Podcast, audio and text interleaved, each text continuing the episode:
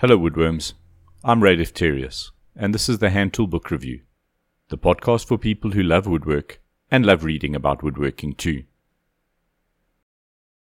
Are you intrigued by other cultures' furniture? Have you ever wanted to pick up a book on Eastern furniture or tools?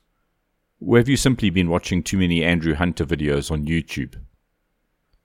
Well, whatever your reasons, today's book is one that I can recommend with regard to the topic of Chinese furniture. I will state up front that getting an original of this book is probably the holy grail of expensive books. Last time I checked, this was going to cost thousands to tens of thousands of dollars. So obviously, I'm reviewing the mass market reprint that cost around $23 when originally published. I find that you can pick up a second-hand softcover for just north of $10.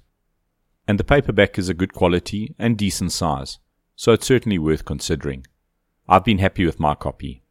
The only downside of the reprint, in my opinion, is that the pictures are in black and white and not color, which is a pity, but I guess in part it makes the reprint affordable and accessible. Today's book is from Gustav Ecke and is available in the following formats hardcover and softcover, both in a large format, a letter format, 8.5 by 11 inches. Gustav Ecke was a German and later American historian of art best known for his book Chinese Domestic Furniture, which was first published in wartime China in 1944. It was the first book in any language on Chinese classic hardwood furniture. In fact, soon after arriving in the early 1920s, Ecke turned his attention to China's architectural history. Because there were only a few surviving wooden structures, he initially photographed and recorded stone buildings in Fujian, where he taught. After moving to Beijing, he researched as many stone pagodas as he could in nearby Hebei and Shandong before the outbreak of the war in 1937. While he was in Beijing, he joined a group of foreign residents who were the first to collect and catalogue classic Chinese furniture. The reason for this was that few Chinese scholars had done any research on the subject, and Chinese collectors were only really showing interest in ornately carved and lacquered pieces. In the hard times of the 1920s and 1930s, many families were selling their finest pieces, and many were lost even just to being burnt as fuel. Ecke and Sickman walked or rode by donkey through many parts of China in search of architecture and furniture. Ecke's tastes had been shaped by the Bauhaus movement, and it's been said of him that he was naturally attracted to the minimally decorated geometric forms and subtle beauty of what has become known as Ming style furniture or classical Chinese furniture. Together, these scholars wrote the first book on what came to be known as Chinese classic furniture.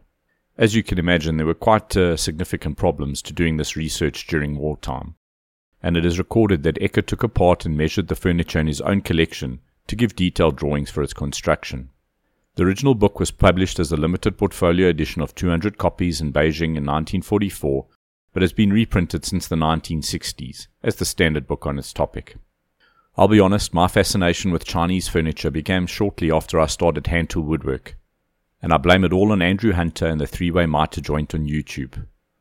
I was researching mitre joints in general, being a bit frustrated with my inability to get 45 degree angles to add up in a picture frame. Those of you that have been there will know that feeling of helplessness about when you finesse a picture frame and find that the sum total of all your efforts is really just to make a different corner the problem, not to fix the problem. I laugh now, but I'm wincing inside. Anyway, if simple mitre joints wasn't enough, I became absolutely entranced with the jigsaw puzzle of a joint that is the interior of a three way mitre. This is almost like science fiction, a mind boggling array of pins and cavities cut into the wood that, while completely invisible to the viewer, give the pieces fundamental structural integrity that glue on end grain never would do. And after I'd first seen it, I started seeing them everywhere. One simple video, and my friend's antique table, that had seemed nice but simple, suddenly became mind boggling. I really wish that the story had a happy ending, but I've still not put together a piece of furniture with this joint, though I've had some limited success on test pieces. It remains my bucket list item a three way mitered table in rosewood. Anyway, that was what inspired the search for a book on Chinese furniture, and the result of that search is this recommendation. I believe it's safe to say that this book is the classic in the field. And I must be clear that the actual text is quite short. 161 of the 224 pages are plates, so the book is quite picture and diagram heavy. But I think this is a good balance of giving you a little bit of a story and a lot of inspiration. I'll talk about the plates first. They are standard letter format size around 8.5 by 11 and all in black and white.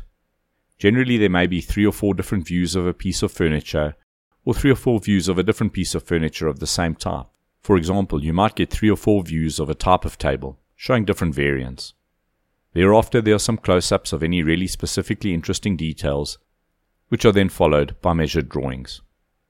One of the things that's very interesting to me is that the book was clearly constructed with the cabinet maker in mind. There are details of joints showing the actual construction, and I think it's clear as to how you go about building the pieces.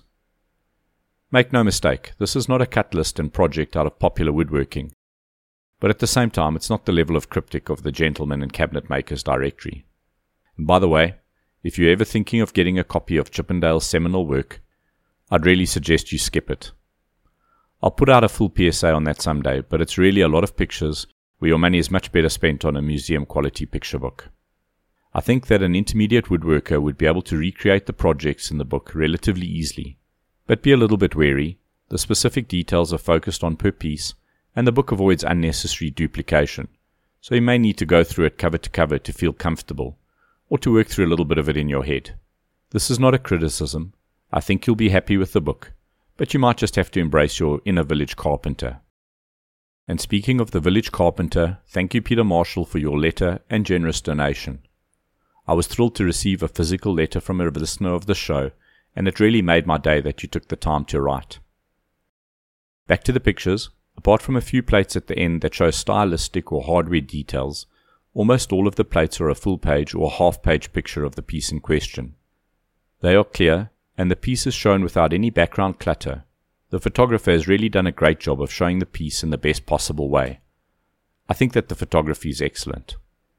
And the choice of subject matter is also nicely broad and comprehensive, as you'll find pictures of most of the pieces I believe a woodworker would be interested in.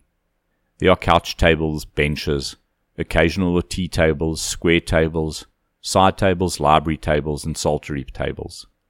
There are couches, bedsteads, footstools, dressing tables, trestle tables, stools, back chairs, and armchairs. And finally, cabinets and some odds and ends. Compound cabinets, medicine cabinets, circular stands with three legs, candle stands, wash stands, and a clothes rack.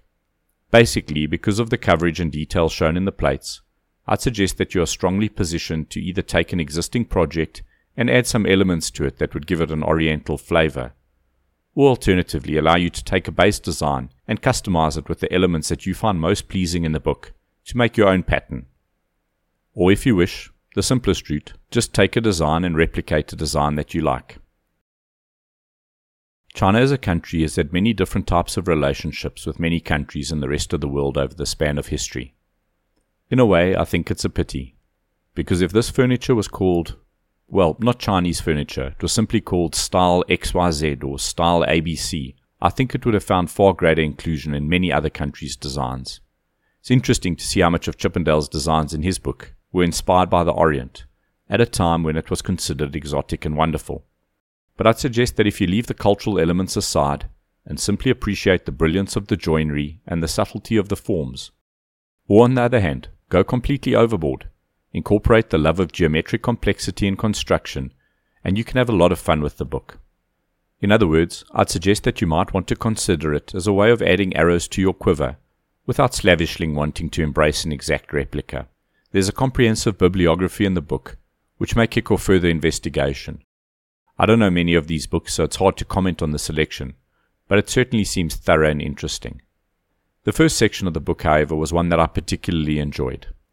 It's just under 40 pages long, and it includes a discussion about aspects of Chinese furniture that relate to the book.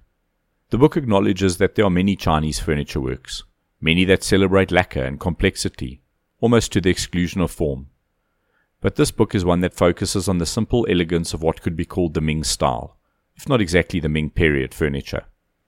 In a way, it's a timeless work, like Soetsu Yanagi's book about simple pottery and the definition of beauty, there's no way you're going to find complicated or overbearing forms in the furniture selection in this book. I like the history, as it focuses on the evolution of the forms and gives you an insight into the evolution or purpose of many of the variants. To be sure, it's a whistle stop tour, no doubt, and not a history of the furniture as a whole of the country, but it alludes to other periods and styles and refers to the evolutions of forms that will help you in understanding some key elements of the furniture. As it's not particularly long, it's not intended to be comprehensive. But as I knew next to nothing about the periods in question when first reading the book, I found it interesting, and I think it sets the tone for the book really well. I was a little bit disappointed when this narrative ended, but that admittedly is Ray the historian speaking, not the woodworker. So, in conclusion, Chinese domestic furniture is 224 pages long and is written by Gustav Ecke.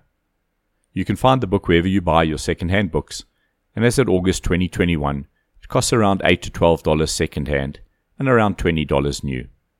The book is one of the first single-style furniture books I would suggest you acquire. It's not going to teach you woodwork, but the different ways that the Chinese approach traditional problems is one that I found fascinating and they have many solutions that are completely different to the Western way of doing things. In fact, for me, it opened a real rabbit hole of investigation. A simple example is how they float a tabletop inside surrounding pieces, rather than having an overhanging top. That's the kind of thing that a woodworker can learn from. And after trying some of these techniques, perhaps there's an opportunity to include it in your own work, or to add it as a piece of signature flair to your work that might otherwise have looked similar to many contemporary pieces. Another example that's well worth exploring is how they use battens to stiffen up large panels on cupboard doors. The exquisite and light construction they achieve is something that I would suggest is very difficult to achieve with Western styles of construction. Like any foreign styles, I guess, this is not so much a question of love it or hate it, but rather take it as an opportunity to explore some very different ideas and take what you like from it, leave the rest behind. I'd suggest that this is the real value of the book. Inspirations, new techniques, and small takeaways that will expand your repertoire when considering your next project. I'm giving the book a 7 out of 10 in the category furniture books, and the only reason for not giving it a top rating in this category is because of the problem with the plates being essentially black and white. I would love a full color reprint of this book, though I'm not sure that's even possible given that the book was published in 1944. I'm not actually sure as to whether the plates were in full color at that point or not. In conclusion, I'd like to finish by reading the final paragraph of Gustav Ecke's introduction. It's a phrase that resonates through the ages. But last and not least, I remember with admiration the artisans of the Lupan Khan. To them I owe a dedication of grateful esteem for lessons in practical skill and traditional workmanship. May their ancient and noble craft survive all perils of our mechanical civilization. So that's it for now, woodworms. And remember, go try a three way mitre in the Chinese style and keep on reading. If you have any comments or suggestions, perhaps a favorite book you'd like to suggest, or one you're considering buying that you'd like to be featured on a future episode, send me an email at handtoolbookreview at gmail.com. If you'd like to support the show, you can find me on Patreon. Any contributions will support the purchase of books for the library and future episodes.